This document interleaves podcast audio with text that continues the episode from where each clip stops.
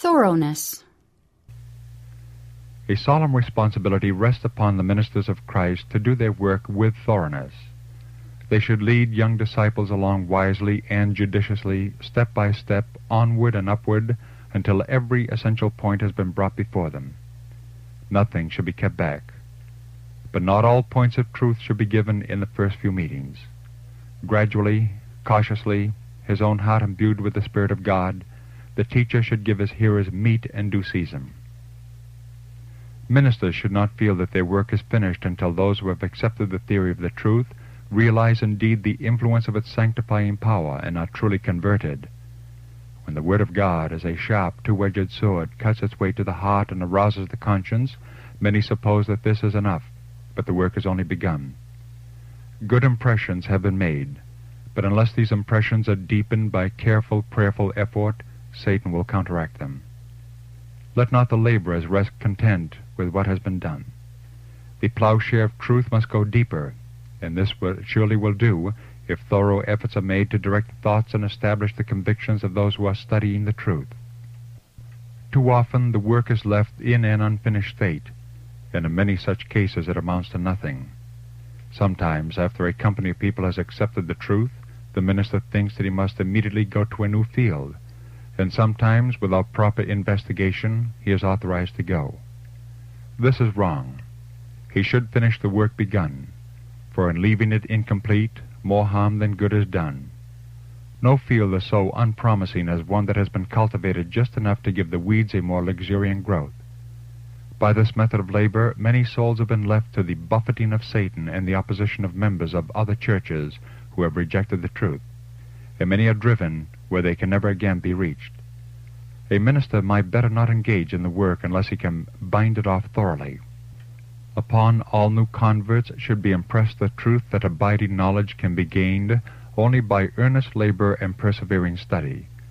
As a rule, those who are converted to the truth we preach have not previously been diligent students of the Scriptures, for in the popular churches there is little real study of the Word of God.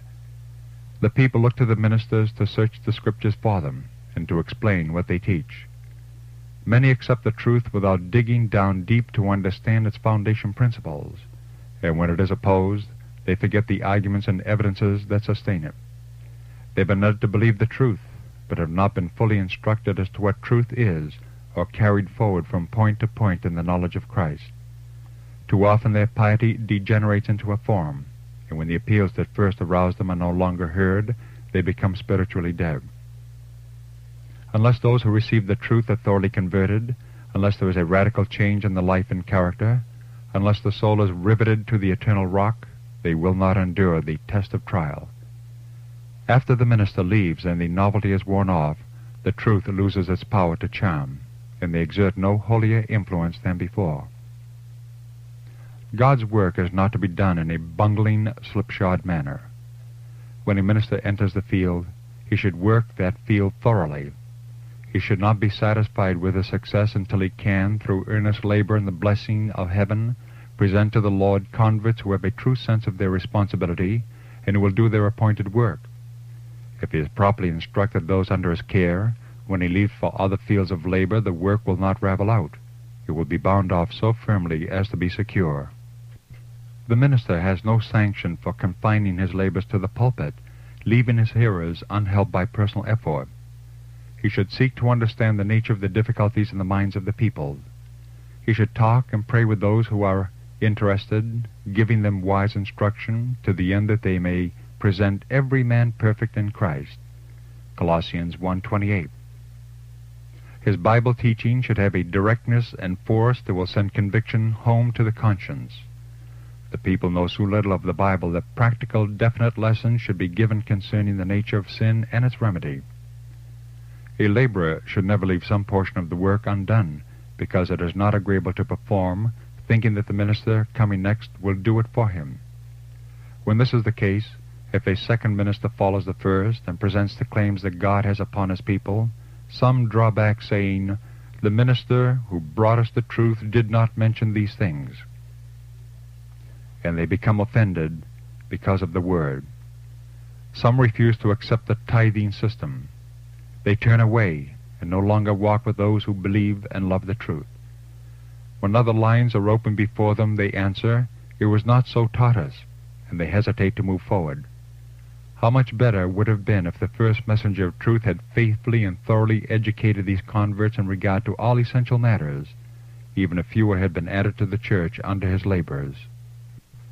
God would be better pleased to have six thoroughly converted to the truth than to have sixty make a profession and yet not be truly converted. It is part of the minister's work to teach those who accept the truth through his efforts to bring the tithing to the storehouse as an acknowledgement of their dependence upon God. The new convert should be fully enlightened as to their duty to return to the Lord his own.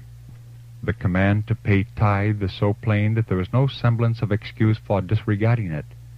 He who neglects to give instruction on this point leaves undone a most important part of his work. Ministers must also impress upon the people the importance of bearing other burdens in connection with the work of God. No one is exempt from the work of benevolence. The people must be taught that every department of the cause of God should enlist their support and engage their interest.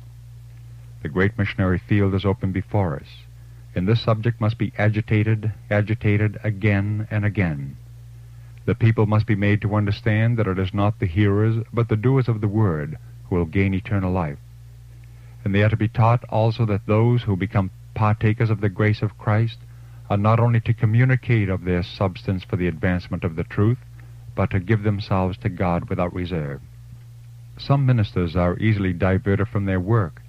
They become discouraged or are drawn away by their home ties and leave a growing interest to die for want of attention. The loss sustained by the cause in this way can scarcely be estimated. When an effort to proclaim the truth is made, the minister in charge should feel responsible to act his part in faithfully carrying it forward. If his labors appear to be without result, he should seek by earnest prayer to discover if they are what they should be. He should humble his soul before God in self-examination, and by faith cling to the divine promises, humbly continuing his efforts till he is satisfied that he has faithfully discharged his duty and done everything in his power to gain the desired result. God does not accept the most splendid service unless self is laid upon the altar, a living, consuming sacrifice. The root must be holy, else there can be no sound, healthy fruit, which alone is acceptable to God. While worldly ambitions, Worldly projects and the greatest plans and purposes of men will perish like the grass.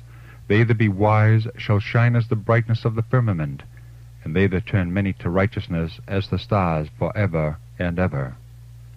Daniel 12:3. Testimonies for the Church, Volume 7, pages 248 249.